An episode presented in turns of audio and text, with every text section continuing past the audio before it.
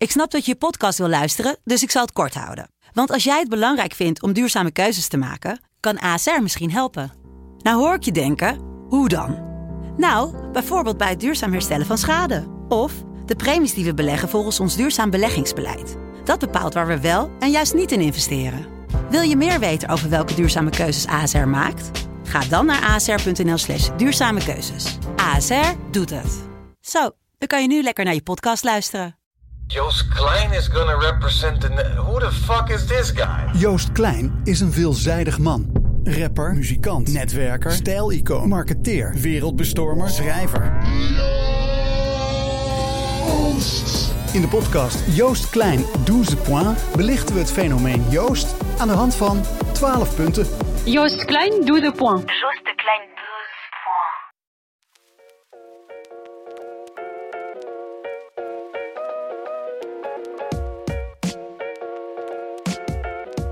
Hooggeëerd publiek. Dit is de cultuurgids voor Noord-Nederland. In deze podcast leiden redacteuren van Dagblad van het Noorden en Leeuwarden Courant je door het kunst- en cultuuraanbod van Drenthe, Friesland en Groningen. Dames en heren, welkom bij Hooggeëerd publiek. Ja, hallo. Welkom bij een bijzondere live-uitzending van onze podcast van de Leeuwarden Courant en het Dagblad van het Noorden. Hooggeëerd publiek is de gast in de bibliotheek van Forum in Groningen. Buiten is het lekker, zoals de Friesen zeggen, roezig waar. Het waait gezellig. Daar merken wij niks van. Wij zijn omringd door boeken. Eh, en wij gaan een uur praten over kunst en cultuur in het noorden. Ehm, mensen die geïnteresseerd zijn kunnen live komen luisteren. En vanaf volgende week, 30 september, ehm, kun je terugluisteren. Komt deze podcast online. Ik zit hier vandaag met een aantal gasten.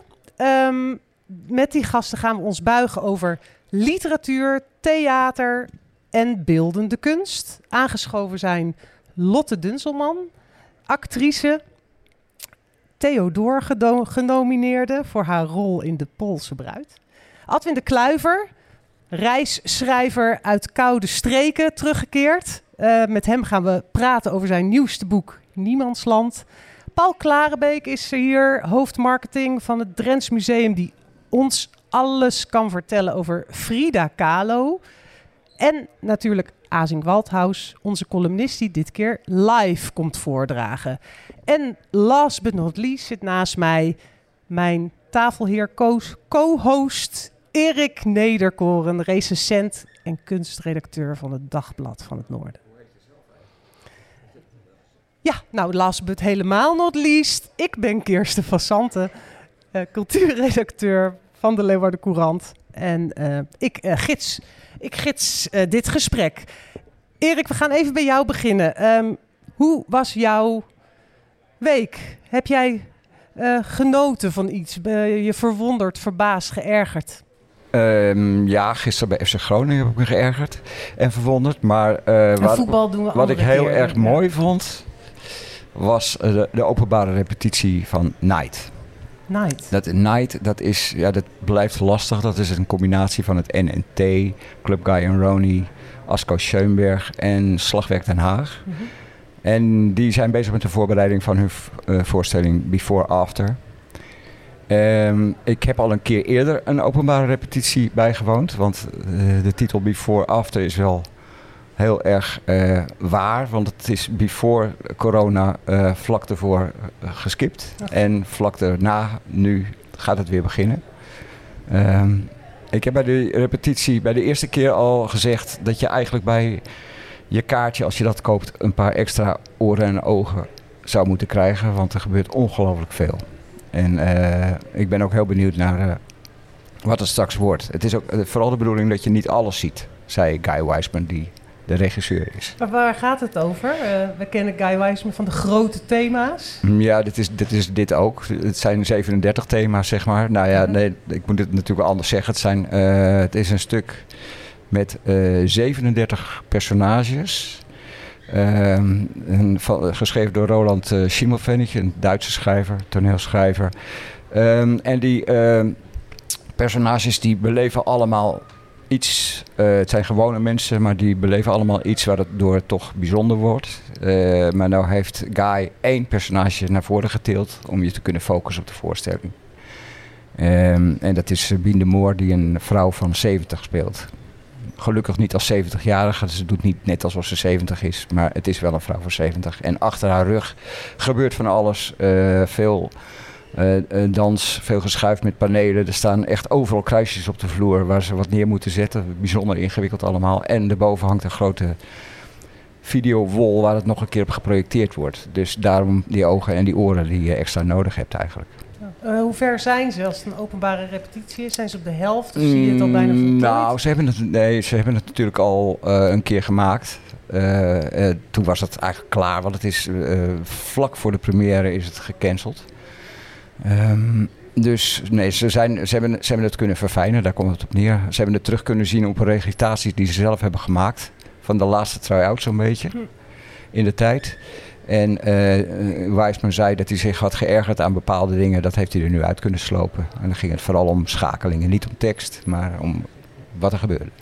Hoe is dat dan? Kan jij nog ehm, dingen op- en aanmerkingen geven? Praat jij na afloop met de makers? Nee. Nee, jij bent gewoon naar huis gegaan Ja. weer. I- Ik heb begrepen, 28 oktober is de try-out.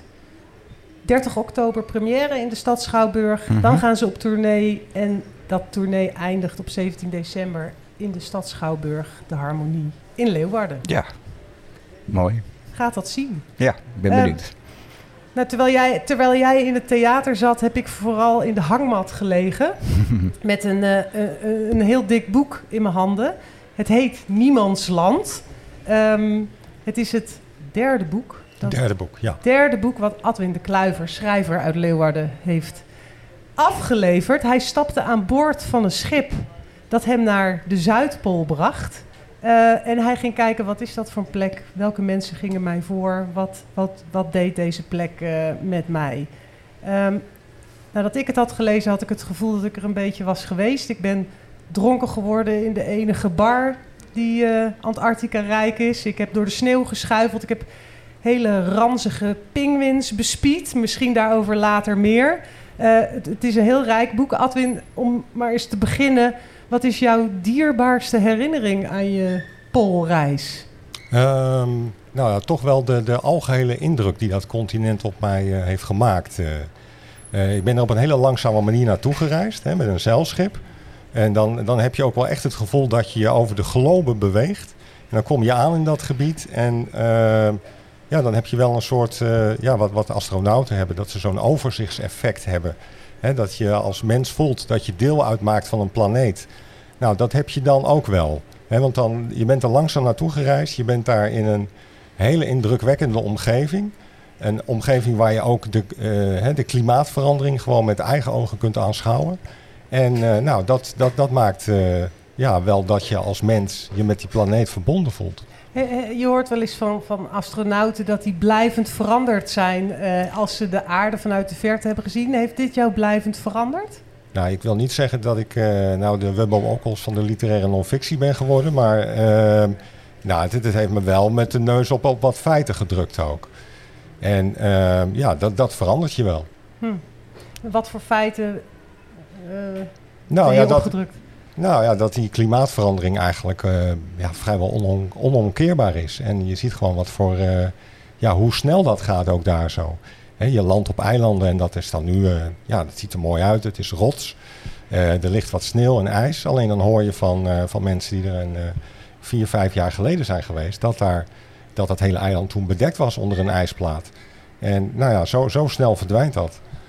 En eh, nou ja dat, eh, ja, dat is wel een realiteit waar je hier in het veilige Nederland niet zo snel over nadenkt. Nee, nee, nee. Gelukkig hebben we dus mensen zoals jij, een soort eh, vooruitgeschoven post.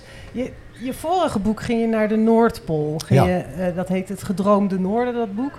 Nu ga je dus naar de Zuidpool. Wat drijft jou steeds die kou in? Waarom, waarom niet iets lekker warms? Ehm, nou, ik hou wel van de randen opzoeken. Ik, ik hou ook van zee. Nou, weinig mensen vind ik ook wel prettig. En eh, nou, dat kun je daar wel vinden. Daar, eh, omdat het koud is, gaan er niet zoveel mensen naartoe. Dus dat, daar voel ik me wel op mijn, eh, op mijn gemak. Kon je, kon je mensen wat vermijden? Want ik begreep uit je boek dat het tamelijk druk is inmiddels op Antarctica. Nou ja, dat, dat is heel relatief natuurlijk. Er komen daar, de- er wonen ongeveer duizend mensen in het hele jaar rond. En dan hebben we het dus over een continent dat zo groot is als Europa en de VS samen. Eh, dus dat is niet druk. Eh, er komen daar per jaar ongeveer 55.000 toeristen. Nou, dat is, een, eh, dat is een middag in Amsterdam, zeg maar. Dan worden het ook per jaar meer. Dat worden er wel meer. want er gaan grote cruiseschepen naartoe. En het is nou ja, voor heel veel wat oudere mensen een hele interessante fotoreis. Nou, ik ben er op een andere manier naartoe gegaan. Ik moest zelf meezeilen en eh, ik moest echt mijn best doen. Het was eh, Op een klein bootje. op een, nou ja, 56 meter, drie Oh, masten, ja. 25 zeilen. Nou, dan moet je wel flink aan de bak, 24 uur rond. En ehm, ja, dat was eigenlijk een hele kleinschalige manier van eh, Antarctica beleven. En dat vond ik wel heel erg prettig om het op die manier eh, te doen. Je hebt ook in de touwen gehangen daar. Ik heb ook in de touwen gehangen, ik heb op masten gestaan, Ja. de- de- de- de- alles. Ja. Wa- wa- Wat je in het boek doet is, eh, eh, je, je duikt, je bent historicus, Ja. dus eh, je, je duikt eh, de geschiedenis in, je, je, je hebt het over historische figuren. Amundsen, niet, niet per se een vriend van jou, die komt er niet heel goed vanaf. Wat is het tussen jou en Roald Amundsen? Ja, dat is pure haat. Ehm, nee, ik vind het interessant om te kijken van... eh, die man is uitgegroeid tot een held... omdat hij als eerste de Zuidpool eh, heeft bereikt. Ehm, en dan wil ik graag zo'n verhaal wat uit elkaar halen... van eh, waarom is hij uitgegroeid tot held... en hoe heeft hij zich tot held gebombardeerd. En nou, daarin neem ik jou als lezer mee in, in dat verhaal... en ik laat jou eigenlijk kijken door de ogen van...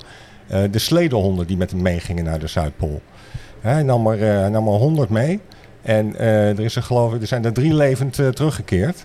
En eh, ja, ik laat eigenlijk het hele systeem zien wat hij van tevoren had uitgedacht om bij die Zuidpool te komen. En dat was eigenlijk door die honden te gebruiken als een soort van ja, rennend vee. En die honden die, die, die kon je onderweg opeten en die honden konden elkaar opeten. En op die manier kon je eigenlijk zonder de hele ingewikkelde eh, constructies met het aanleggen van voedselvoorraden toch bij die Zuidpool komen. Maar hij wist er dus precies hoeveel hij er nodig had. Ja, ja, hij had een soort wiskundig schema en hij wist precies eh, hoeveel hij er nodig had. En eh, nou ja, hij vertrok er dus met heel veel en hij kwam er maar eh, uiteindelijk bij zijn hut met negen terug. Van, van affectie was weinig sprake hè? Tussen, tussen mens en dier. Nee, nee, dat was een en al ranselen en eh, voor, vooruit. En eh, nou, ja, eigenlijk, hij zelf had geen vriendschapsbanden met honden. Er waren wel mensen in zijn team die die affectie voelden, maar goed, hij was eh, de absolute leider. Was er wel affectie tussen mens en mens? Ehm, nou, er waren ook wat spanningen in dat, eh, in dat team. Eh, als je hem tegensprak, dan, eh, dan mocht je meteen niet meer mee. En dan moest je de hele winter daar in een hut eh, achterblijven. Eh, ik, ik zou niet graag met deze man naar een, naar een pool eh, zijn afgereisd. Eh, ehm, ik vond het verschrikkelijk zielig hoe je dat beschreef. Hoe die honden in kooien aan dek zonder enige beschutting in sneeuw en regen. eh, zonder eten. Hè? Dat eten dat was ook alleen als ze wat moesten presteren. Ja, precies. ze Dan wat. kregen ze eten. Ja. Ja. Eh, de honden zijn niet de enige dieren in jouw boek die uitvoerig eh, worden beschreven. En zelfs het woord krijgen de honden worden bij naam genoemd, heel uit- uitvoerig. Je zoomt langdurig in op, nou ja, zoals gezegd, het seksleven van de pinguïn. Eh, je, je laat een albatros spreken. Ehm, waarom heb jij dieren nodig in dit boek en wat wil je daarmee uitdrukken? Waarom voer je die zo eh, uitvoerig op? Nou, ik wilde eigenlijk een beetje loskomen uit dat, eh, dat clichématige ge- eh, geschiedenisverhaal over Antarctica. Wat, wat weten wij nou eigenlijk over Antarctica? Nou, Erik, jij hebt misschien het boek niet gelezen, maar wat weet jij over de geschiedenis van Antarctica? Nou ja, de namen die je noemt. En, en dan nog eh Shackleton erbij. Ja, precies. Nou, je weet wat over poolhelden en je weet waarschijnlijk dat er tegenwoordig wat wetenschappers eh, Ja. zitten. En dat Greenpeace er nu weer een onderzoek mag gaan doen. Precies. Nou Ja. ja, d- dat eh, klimaat. Ja. Alleen wat ik graag wilde is dat er een, ja, een soort alternatieve geschiedenis schetsen. Waarbij er ook aandacht was voor nou ja, de niet-menselijke geschiedschrijving. En ook ehm, bijvoorbeeld eh, vrouwen. eh, niet Ook we- wel mensen Ja, daarentegen, maar- Niet, ja, nee, een niet-westerse eh, Ja. eh, niet-westerse verhaal. En ehm, ja, ik, ik, ik wilde toch graag dat de lezers nou net iets anders gingen kijken naar, naar Antarctica dan dat, eh, ja, dat cliché avonturenverhaal. Wat Kon je wel om de pinguïns heen? Eh, nee, daar kun je niet. Nou, daar moet je dus omheen. Eh, want pinguïns eh, moet je voorrang geven. Ja. Als mens hebben, ja, sta je echt op de tweede plaats daar zo. Oh, dat is een regel? Dat is ook een regel, ja. Ook, En- ook als ze voor links komen? Ja, nou, ik zal je zeggen, pinguïns die hebben snelwegen. Hè, die leven dus in een kolonie en daar is een heel, ja, bijna een stratenplan. En ze hebben een soort hoofdwegen, dat heet de, de pinguïn snelwegen. En daar moet je op mens niet op gaan lopen. Hè, dat is van de pinguïn en je geeft de pinguïn ook voorrang. Eh, ook als die van links komt. En eh, nou ja, dat, eh, dat, dat zijn eigenlijk de afspraken die zijn gemaakt over de omgang tussen mens en dier daar zo. En daar houdt iedereen zich ook aan? Of Ja, zie je het ook ja, uit ja. de hand lopen? Nee, want er is streng toezicht ook. Hè, je mag maar een bepaald aantal plekken bezo- bezoeken, de- ook voor een bepaald aantal uur. Er moet toezicht zijn door gediplomeerde gidsen. En daar houdt iedereen zich aan. ja. Mooi. En Adwin, je, je hebt eh, eh, eh, twee opnamen meegenomen. Daar wil ik heel graag naar luisteren. Want dat zijn, nou ja, we zijn. De kans dat Erik of ik of Azing dat we ooit op de Zuidpool geraken, is klein. Maar eh, je hebt geluid waardoor we ons toch Ja, ja. daar kunnen wanen. Zullen we dat eens eh, Ja, beluisteren? Play, ja, goed.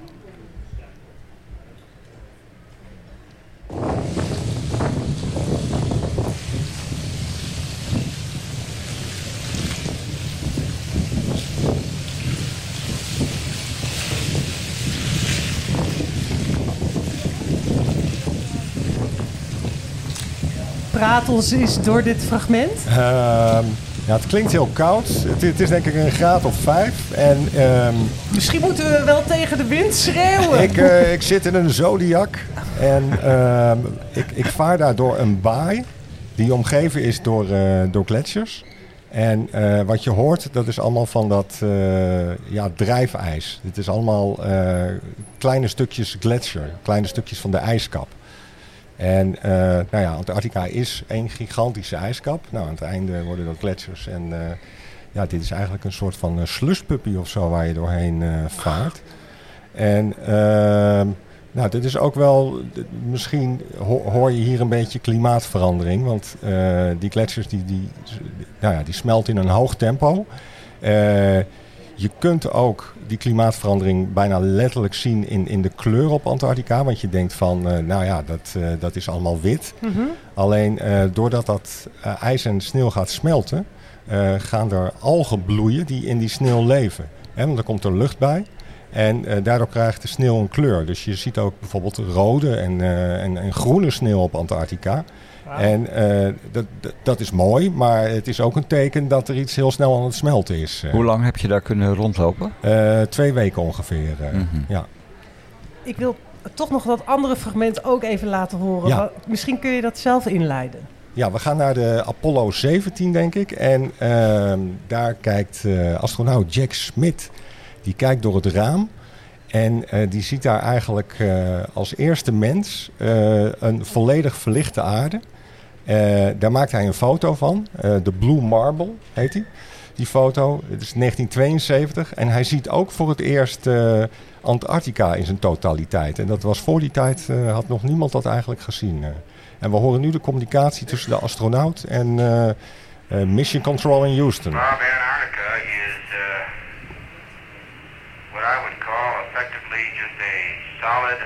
White cap down on the uh, South Pole.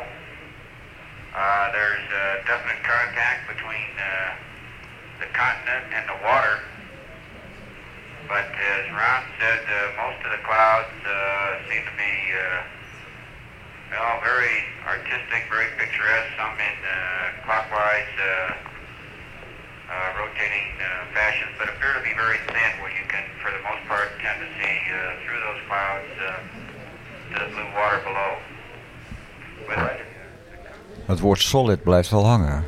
Solid eh, Ja. white Solid cap. white Ja, cap. solid. Ja, dat, eh, dat zag hij. En eh, ik, hij komt in het boek voor als personage. En eh, ik wil hem graag in dat boek omdat hij... eh, ik, ik sprak al over dat overzichtseffect wat astronauten vaak hebben. Nou, hij, hij had dat juist niet. Hij was eh, de eerste wetenschapper die, eh, die naar de maan ging. Ehm, Hij was ook een van de laatste mensen die op de maan is geweest. Dit was de laatste Apollo-missie. En hij was een geoloog. En eh, nou ja, wat hij op de maan deed was eigenlijk als een manisch allerlei gesteenten verzamelen... om te kijken of daar delfstoffen te vinden waren. En die hele wereld, dat interesseerde me geen ene biet. Eh, hij had die foto gemaakt van die Blue Marble. Maar toen hij op de maan was, eh, toen, eh, toen kwam de aarde nog een keer op. En toen zei zo'n collega-astronaut van... kijk, kijk, wat fantastisch. Hè? De, de aarde komt helemaal verlicht. En hij, hij keek niet eens. Hij zei, nou als je de één gezien hebt, dan heb je ze allemaal gezien. en hij, ging, hij ging verder met het ja, verzamelen van stenen. En de rest van zijn leven heeft hij eigenlijk... eh, ja, geprobeerd om een soort van mijnindustrie op de maan op te zetten. En ik vond dat wel een soort van ja, aardige metafoor van hoe mensen omgaan met nieuw ontdekte gebieden. En daarom eh, is hij een personage in het boek. Mooi. Eh, het boek wordt goed ontvangen. Vijf sterren ballen in NRC Handelsblad. Onze recensent van LC in Dagblad van het Noorden, Koen Peppelenbos, geeft jou vier sterren. Dus eh, eh, volgens mij eh, mag je heel tevreden zijn. Ik maak me wel een beetje zorgen om jou, want de Polen zijn nu op. Je bent bij beide geweest. What's next? Nou ja, ze zeggen dat er nog een derde pol is, dat is de Mount Everest. Nou, Mhm. daar, daar ga ik niet naartoe. En er is ook nog een vierde pol, zeggen ze, dat is de Marianentrog. Nou, dat wordt het ook niet. maar waar, wat het wel wordt, dat, nou, dat over twee jaar, dan lees je het. Dankjewel. Ehm dan is het nu tijd voor onze eigen LC-columnist Azing Waldhaus. Azing, het podium is van jou.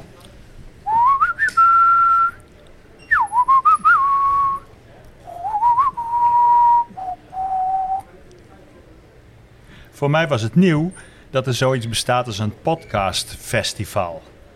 Een podcast is voor luisteraars juist een intieme gebeurtenis. Stemmen en geluiden in je oren bij het lopen, het sporten of het reizen. Een boodschap van het ene brein naar het andere, zonder dat je elkaar kent of ziet. Terwijl een festival, daar zit je met z'n allen, daar rinkelen koffielepeltjes, daar is alles live en zichtbaar en tastbaar. Bij die aangename stem blijkt ineens een t-shirt met zweetplekken te horen. Het publiek blijkt uit rooibos verslaafden te bestaan of erger nog, liefhebbers van Herman van Veen. Een festival is eerder intimiderend dan intiem. Deze columns zitten sinds enige tijd ook in een podcast, een tweewekelijkse, van de cultuurredactie van deze krant. En die podcast is gisteren live opgenomen in het Groningen Forum, waar een podcastfestival was. Daarvoor waren, vertelden de organisatoren, de pareltjes uit het noorden uitgenodigd. Als columnist ben ik van alles genoemd, maar nog niet eerder pareltje van het noorden. Omdat ik gevoelig ben voor vleierij, deed ik mee. Ik las er de column voor die u nu leest. Daarmee begon meteen dat intimiderende van zo'n festival. Wat voor podcasts geldt, geldt ook voor columns. Je schrijft ze thuis en stuurt ze de wereld in op hoop van zegen. Het publiek zie je er niet bij. Nu zou dat wel zo zijn. Straks zijn ze nog beledigd, omdat ze verzot zijn op Herman van Veen. Pakken ze halverwege met veel misbaar hun tas in? Of kijken ze op Tinder of er nog wat lekkers rondloopt in het forum? We wachten af. Als het tegenvalt, kan ik achteraf altijd nog zeggen: het was het pareltje van het noorden voor de zwijntjes van het noorden. Wat is er mis met Herman van Veen? Er is heel veel mis met Herman van Veen. Ik heb een enorme, diep gewortelde hekel aan die man. Waarom? Eh, hij is, eh, het begint ermee dat hij kaal is en zweverig. En niet met zijn vervelende liedjes. Iedereen verveelt. Met zijn opzij. En, zijn, Oké, en hij is tot jarig. zover. Oh, Tot sorry, ja, je vroeg er zelf naar. Azing, je hebt een column voorgedragen die dus morgen in de krant Ja, staat. daarom staan er wat dingen van gisteren en vandaag. Dat is wel grappig met zo'n column. Dit is de column dus die ik morgen in de krant ga zetten. Ik denk, ik ga naar dit festival. Wat stel ik me voor bij zo'n festival? Wat stel ik me voor bij een podcast? Past dat wel bij elkaar? Dat staat toch op de een of andere manier wat haaks in, me- eh, eh, tegenover elkaar. Een podcast is heel intiem. En een festival is juist heel open en gezellig. En dan loop je door elkaar en dan ga je halverwege weg. Dat soort dingen. Hoe lang doe je over zo'n stukje? Eh, het hangt er een beetje vanaf. Soms eh, kan het heel lang duren en gooi ik het uiteindelijk weg en schrijf ik het opnieuw. En soms denk je er even over na en dan rolt het er in één keer uit. En dat was bij deze eigenlijk ook zo. Mhm. Eh, dat kwam eigenlijk omdat in de, het Dagblad van het Noorden en de Leeuwarden Krant werd het festival aangekondigd. En daar zeiden de organisatoren, we hebben de pareltjes van het Noorden uitgezocht. En dat is aan de ene kant een compliment en aan de andere kant vond ik het ook een beetje komisch voor mezelf. Ik denk, ik ben ineens een pareltje van het Noorden. Dus ik liep een beetje naast mijn schoenen ineens. Waar- hoe, kom jij, hoe kom jij aan je onderwerpen, Azing? Eh, eh, eh, moet je ergens over opwinden, verbaasd zijn, zenuwachtig, woedend? Nou, woedend ben ik niet zo gauw. Eh, de ervaring leert wel dat als je ergens over opgewonden bent en je heel boos maakt, dat, we- dat vinden mensen wel heel erg leuk om te lezen. Vooral als je dat heel erg eh, raar onder woorden brengt. Ehm, eh, dat, dat, dat werkt het best. Maar ik, ik heb eerlijk gezegd geen idee hoe ik aan onderwerpen kom. Het is wel zo dat je af en toe over straat loopt en ineens denkt: oh, dit is een column. Ja, denk Zo je ook wel eens, ik heb nog niks en het moet nu wel? Nee, dat moet je jezelf. Het is ook een. Het is, eh, eh, motivatie is minder belangrijk dan discipline. Mhm. Eh, je moet gewoon denken, er moet een column komen. Dus eh, je, eh, weet ik veel, gaan we wat doen. Schrijf je wel eens aangeschoten een column? Neem je wel eens een glas wijn om de inspiratie een beetje tot je te laten komen? Ik zal je vertellen dat ik één keer in mijn leven een fotobijschrift heb moeten maken. En toen had ik al een heleboel bier op. En dat fotobijschrift, daar schaam ik me nu nog over. Dus ik ben eigenlijk tijdens het schrijven van de column vrijwel geheel onthouden.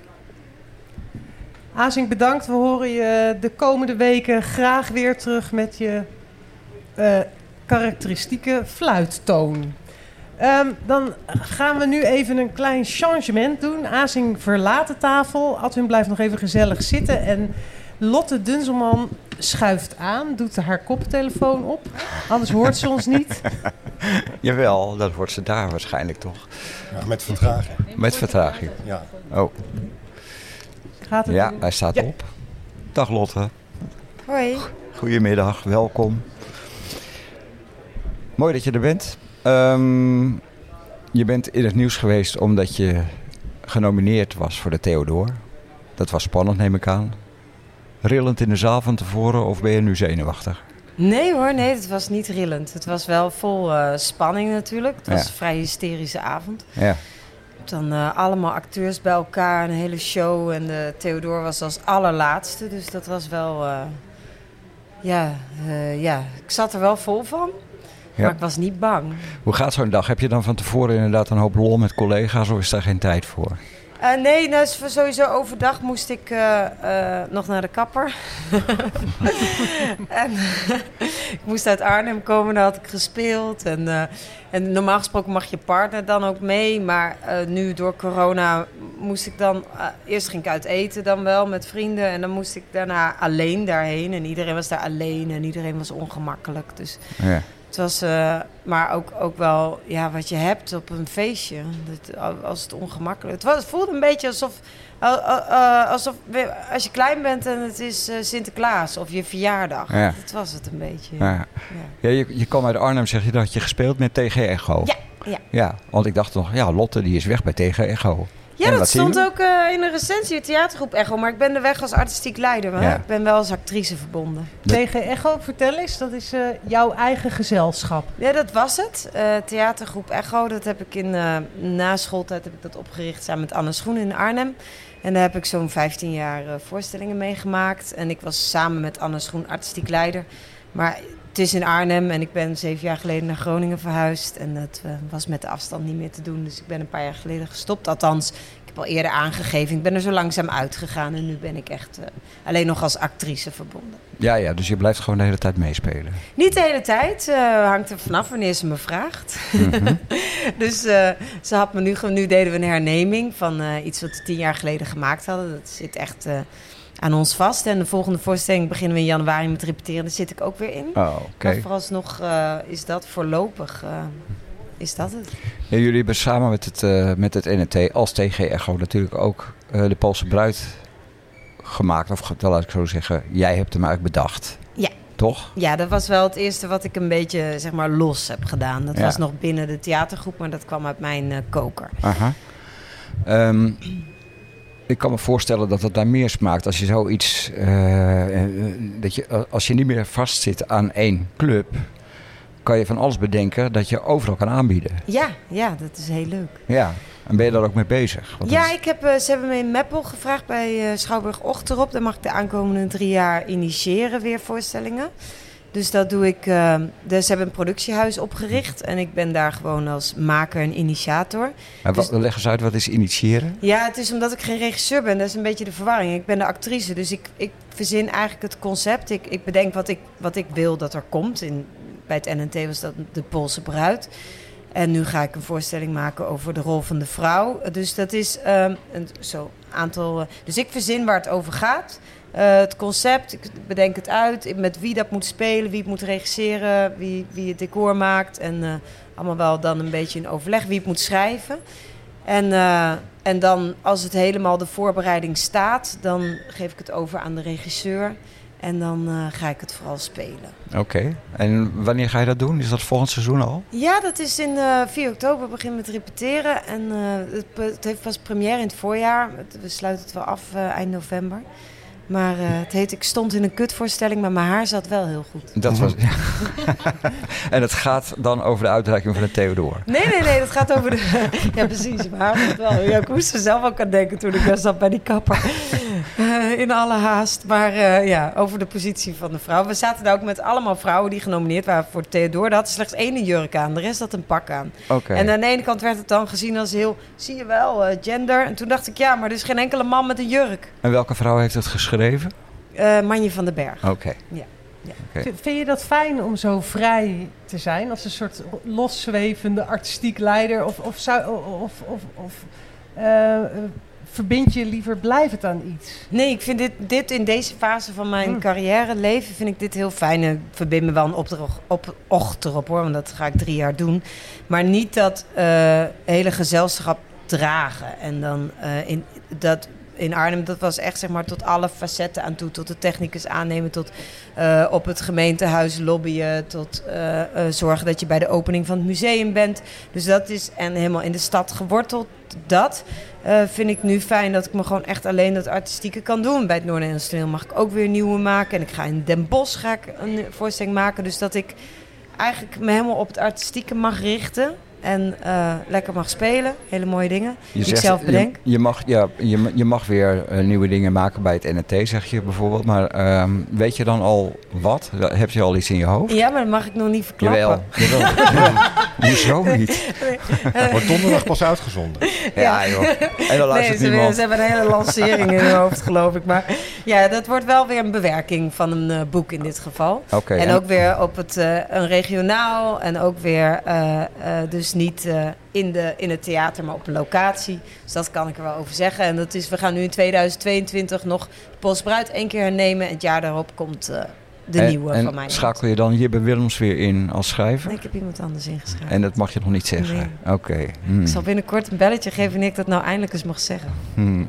En is er ook iemand die muziek maakt bij die voorstelling? Ja, maar daar ben ik nog niet uit. Maar het wordt wel weer met veel muziek en taal. Maar en, dat eh, is niet iemand die vlak naast jou staat, zeg maar, in Misschien het wel. leven. zijn, we zijn de knopen nog niet over Wat bedoel je. Erik? Ik, nou, ik heb het idee dat Lotte samenwoont met Bert Harders, Jazeker. een singer-songwriter.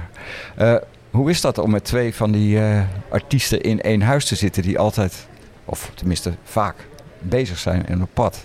En ook nog een kind hebben. Ja, ik ken niet anders. Want ik heb daarvoor niet per se een hele lange relatie gehad met een ambtenaar of zo.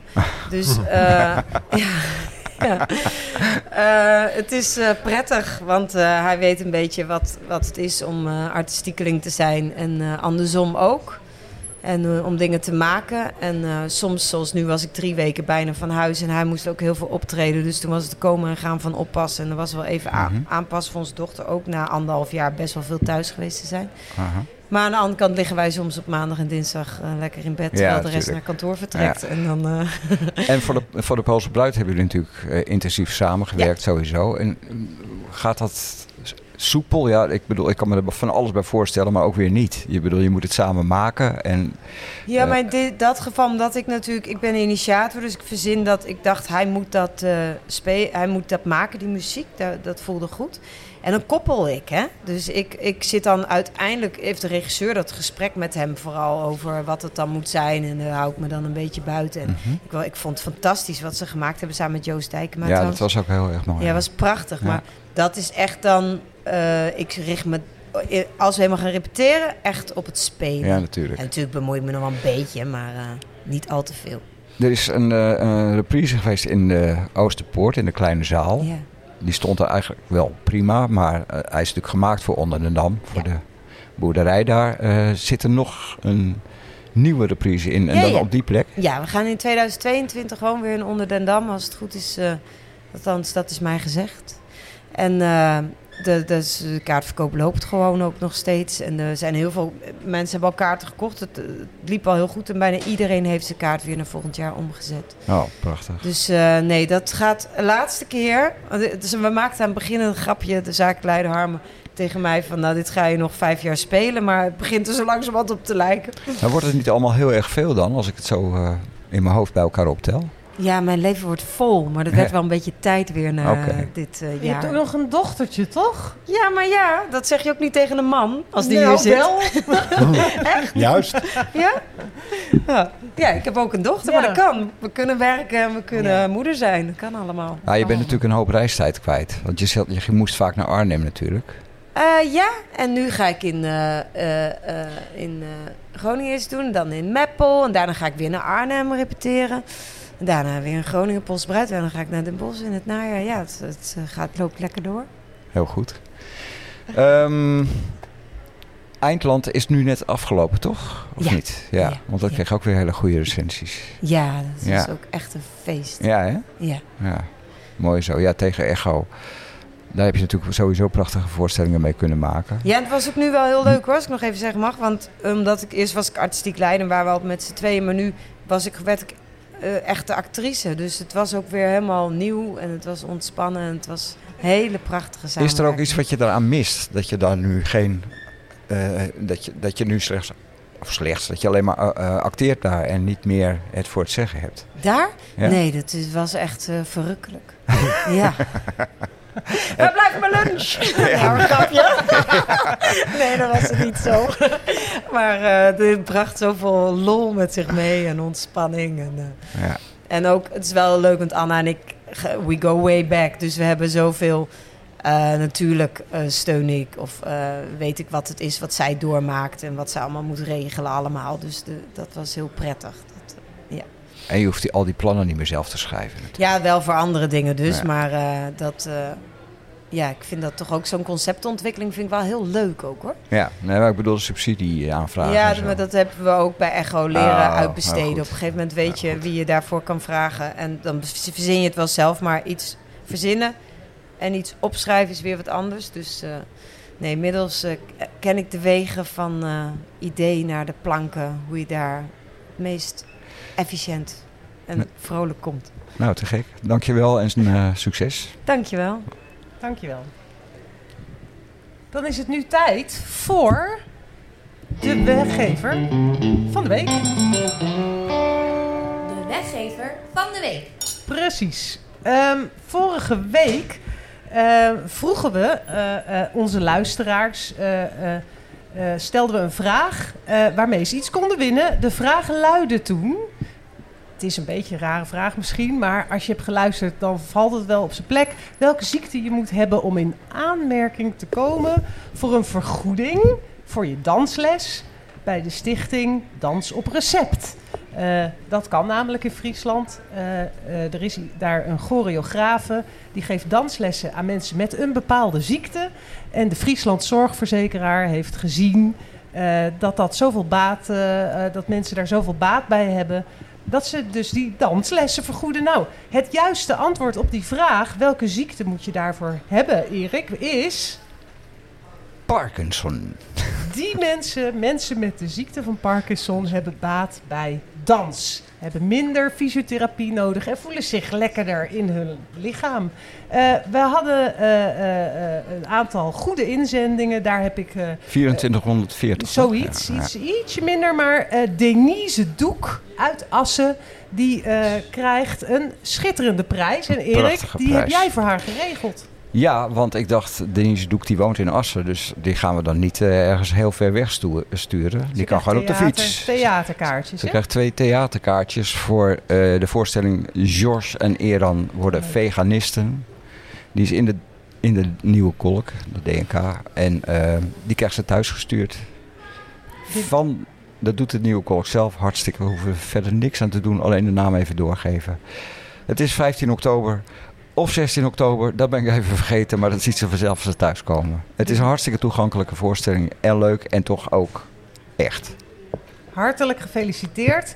We hebben ook weer een nieuwe vraag. Dit keer met wel eh, eh, een heel mooi cadeau. Een gesigneerd exemplaar van het boek Niemandsland van Adwin de Kluiver. Hij heeft het net gesigneerd. Ehm, de vraag luidt... Hij is niet moeilijk voor wie goed heeft opgelet net. Naar welke pool reisde schrijver Adwin de Kluiver onlangs af? Was dat A? De Noordpool, Was dat B? Lech Walenza, Was dat C? de tegenpool, Of was dat D? de Zuidpool.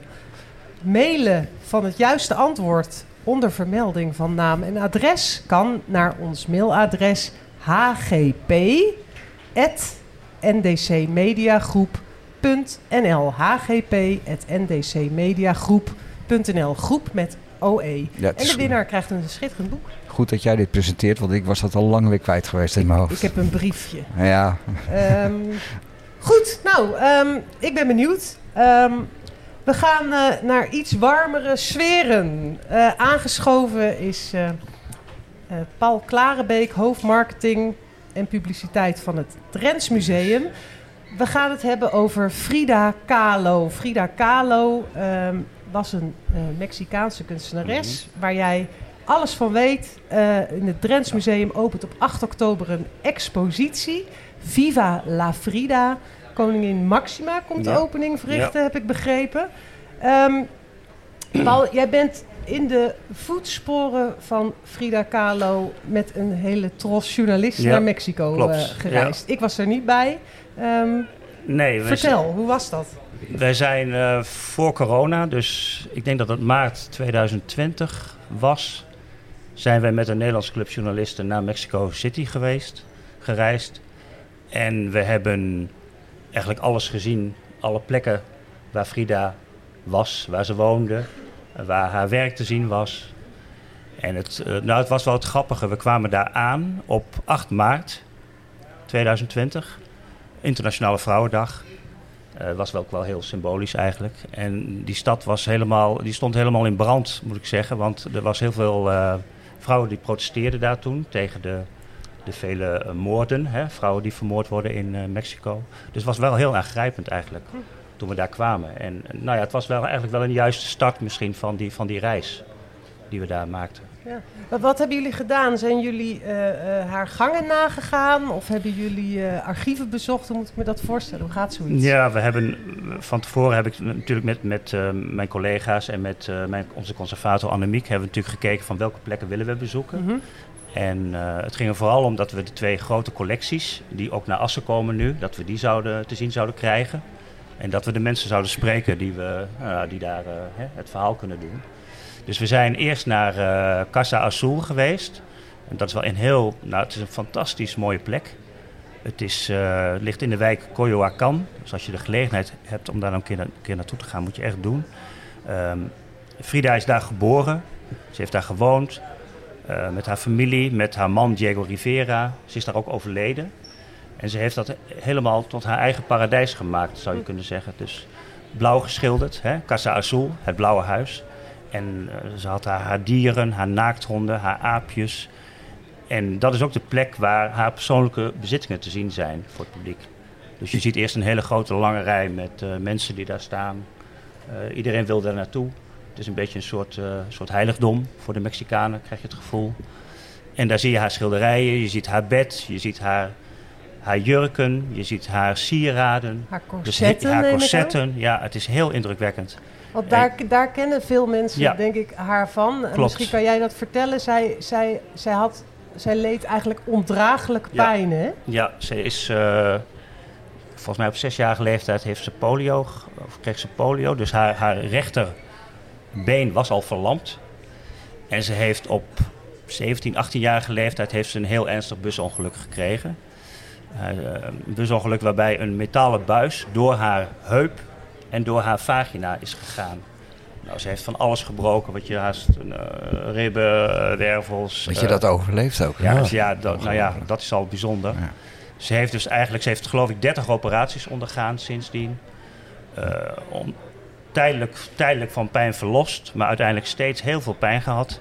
En waardoor ze dus ook aan bed gekluisterd was. En eh, zo is eigenlijk ook het schilderen natuurlijk bij haar ontstaan. Ze, ze ging in bed liggen. Eh, ze kreeg een spiegel boven haar bed gemonteerd. En ze is gaan schilderen. Hm. Ik hoorde eh, Harry Tupan, eh, de directeur Ja. van het museum, in een, een andere podcast zeggen. Dat, hij sprak over total Frida. Halen jullie dan ook alles wat je aan Frida kunt bedenken naar, naar Assen toe? Ja, nou, eh, alles is misschien te veel gezegd, maar we zijn natuurlijk heel blij dat we die twee collecties hebben. Kijk, dat, dat zijn de persoonlijke spullen, de eigendommen, wat in Casa Azul te zien is. Mhm. En we hebben die collectie uit het, eh, het andere museum, Dolores Olmedo. En dat zijn haar schilderijen. Eh, de, de grootste en belangrijkste verzameling Mhm. van schilderijen van Frida Kahlo. En die twee brengen we samen. En dat is, ehm, nou ja, dat kan ik wel zeggen, dat is een wereldprimeur. Dus Ja. dat is nooit gebeurd. Nee. Dus in die zin geeft dat ons de mogelijkheid om wellicht een nog completer Frida-verhaal te vertellen. Omdat we de spullen hebben en we hebben haar kunst. Aha. Tekeningen en schilderijen. Dus die combinatie. Kan je- dus in die kan- zin zou je kunnen zeggen van total, total Frida. Kan jij, kan jij verklaren waarom zij eh, eh, zo ongelooflijk populair is? Het is eh, eh, een wereldster Ja. Ja. eigenlijk geworden. Ze, Ja. maar dat niet alleen. Mensen, mensen houden van nou ja, de, haar kunst, de, de, de, frisse kleuren, Ja. eh, eh, eh, maar ook die markante kop van Ja. haar. Die Ja. verschijnt op tassen, t-shirts, douchegordijnen. er, er verschijnen films. Ze draait nu een documentaire in de filmhuizen. Klopt. Ja. Van waar de- deze liefde voor deze vrouw? Ja, ik denk dat het, dat het toch zit in haar, ehm, in haar eigenheid, in haar, haar lef en haar eigenzinnigheid. Ze heeft natuurlijk ontzettend veel tegenslagen gehad hè, in haar leven. En dat heeft ze ook laten zien in haar werk. Dus haar werk is ook doordrenkt van die tegenslagen. Dat laat ze zien. Dus haar werk is ook heel eerlijk. Hè. Het, laat zien, het laat zien hoe ze is. Eh, dat heeft ze... ehm, ja, dat zie je ook uit haar brieven en, en uit haar, haar foto's.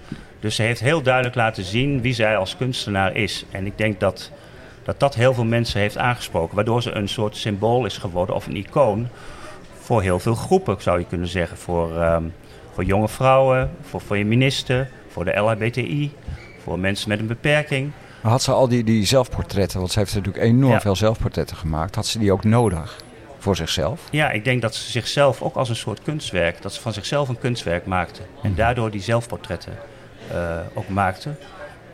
Eh, en dat was ook een manier van haar, van haar expressie, om te Mhm. laten zien wie ze was. Ja, ze ze had heeft ook- 50, meer dan 50 zelfportretten heeft Ja. ze gemaakt. En ze had natuurlijk hele goede wenkbrauwen. Zeker, ja, ja. Ja. Maar goed, ze wilde ook, ze, li- ze liet ook die, die, haar mannelijkheid met haar eh, Mhm. beharing liet ze zien. Hè, dat ze wel- snorharen. Ja. Eh, dus dat liet ze ook zien. Dus ze is taboe doorbrekend geweest in die zin. En hoe, hoe gaan we dat in de tentoonstelling terugzien, die maatschappelijke betekenis van haar? Dat- Toen en nu? Ehm, ja, jullie dat- daar aandacht voor? Of? We proberen wel duidelijk die link te leggen in de verschillende thema's, zoals Mhm. gender, inclusie. Eh, dat zal, of dat helemaal in de tentoonstelling altijd terugkomt, weet ik niet. Maar dat zit vooral ook in de randprogrammering. Ja, ja. Dus we, hebben een, we gaan ook een podcast uitbrengen, waarbij eh Katelijne Blok, ik weet niet of jullie haar kennen van naam, maar zij gaat een eh, podcastserie voor ons opnemen, waarbij allerlei thema's als gender, inclusie, nou, je, je kunt wel hè, tegenslag, identiteit. Eh, die, gaat dat in zeven podcasts opnemen. En die gaan, we ook, eh, die gaan we ook live met publiek. En vervolgens worden ze weer als pod- podcast eh, verspreid. Merk je al veel belangstelling? Ja, zeker. Ja, absoluut. Het, ehm, komt ook door, door de aandacht die er door andere Frida-dingen zijn. Hè? Door eh, Jeroen Krabbe kondigde weer een, die gaat ook een tv-programma maken. Er is een film. Er is een, ik ben vorige week nog weer naar een voorstelling geweest in Noordwijk. Je merkt aan alle kanten dat, ze weer, dat het misschien nog meer Frida-mania is dan, dan misschien tien jaar geleden. En een hoop merchandising eromheen ook. Zeker, ja. ja. enorm veel. Ja. Ja. Om af te sluiten, ik, ik, ik, ik zat over haar te lezen en eh, eh, de surrealisten hebben haar Ja. geprobeerd te omarmen. Zelf zei ze, voelde ze zich daar niet zozeer bij thuis. Eh, zij zei, ik, ik, ik schilder geen realistische afbeelding, ik, ik schilder Mhm. mijn pijn. Ja. Eh, André Breton, de, Mhm. de surrealist, zei... De kunst van Frida Kahlo is als het lint om een bom. Kan je dat verklaren, waarom hij dat zo stelde? Ja, nou ja, ik denk een lint. eh, ze, ze maakt het leven. het- het leven was voor haar ondraaglijk en toch gaf ze er heel veel kleur aan. Ik denk dat dat de verklaring is voor die uitspraak. Want het leven was zo, zo pijnlijk voor haar. Maar toch was haar motto Viva la vida. Hè? Leef het leven. Dus vandaar ook onze tentoonstelling Viva la Frida. Hè? Een eh, zinspeling op die titel. Dat ze toch, ondanks alles, het leven de moeite waard vond. Fascinerende vrouw. Zeker. Bedankt Paul voor deze veel te korte introductie, want er is veel meer over haar te vertellen. Gaat dat zien, Viva la Frida, de live and art of Frida Kahlo van 8 oktober tot en met 27 maart te zien in het Drents Museum in Assen. Zelf vond ik het wel leuk, ik las dat jullie andere openingstijden hadden. Ook vrijdagavond tot 10 uur. Dit lijkt mij op een of andere manier net precies kunst om in het donker s'avonds te gaan bekijken. Dus, eh, nou. En het wordt heel blauw, kan ik je zeggen. Heel blauw. Adwin? Azulblauw. Het blauwe uur, ja. Daarmee zijn we aan het einde gekomen van deze vierde bijzondere live opgenomen eh, eh, eh, aflevering van Hooggeëerd Publiek. We waren te gast op het podcastfestival. Vanaf 30 september is deze aflevering online te beluisteren. Ik wil de gasten die hier vanmiddag aanschoven heel hartelijk bedanken. Lotte Dunselman, Paul Klarenbeek, Adwin de Kluiver, fijn dat jullie er waren. Esther van der Meer deed de techniek. Erik Nederkoren schoof aan als co-host. Azing Waldhaus las de column voor. Ik dank jullie allemaal hartelijk. Zoals... eh, wacht, ik krijg even één... We gaan er nu uit met een liedje. Ja, dat wist ik wel. Eh, we gaan er namelijk uit met een liedje eh, na het dankwoord. En zeg maar een hartverscheurend mooi lied van de Friese zangeres Nienke Laverman. Eh, het lied heet Sabereland en dat betekent alsof land. En het komt van haar nieuwe album Plant. Ehm, in dat album onderzoekt ze de ontwrichte relatie tussen mens en de aarde.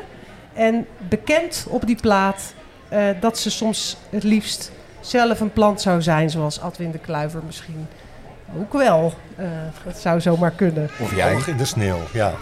In het volgende nummer zingt ze haar kinderen toe en ze belooft ze dat ondanks alles het toch nog goed zal komen en wij helpen het haar hopen. Hier is Nienke Laverman met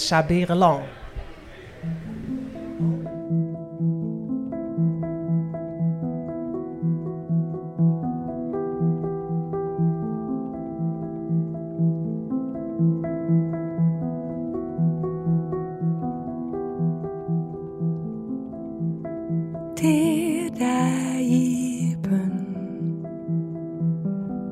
når når det.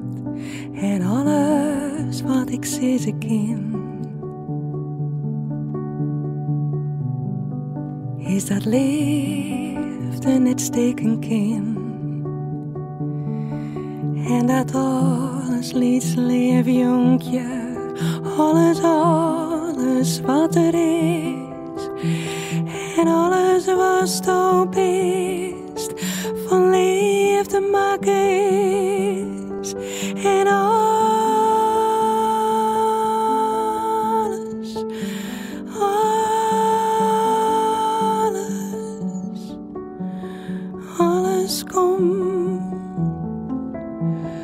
Volg je de flinters?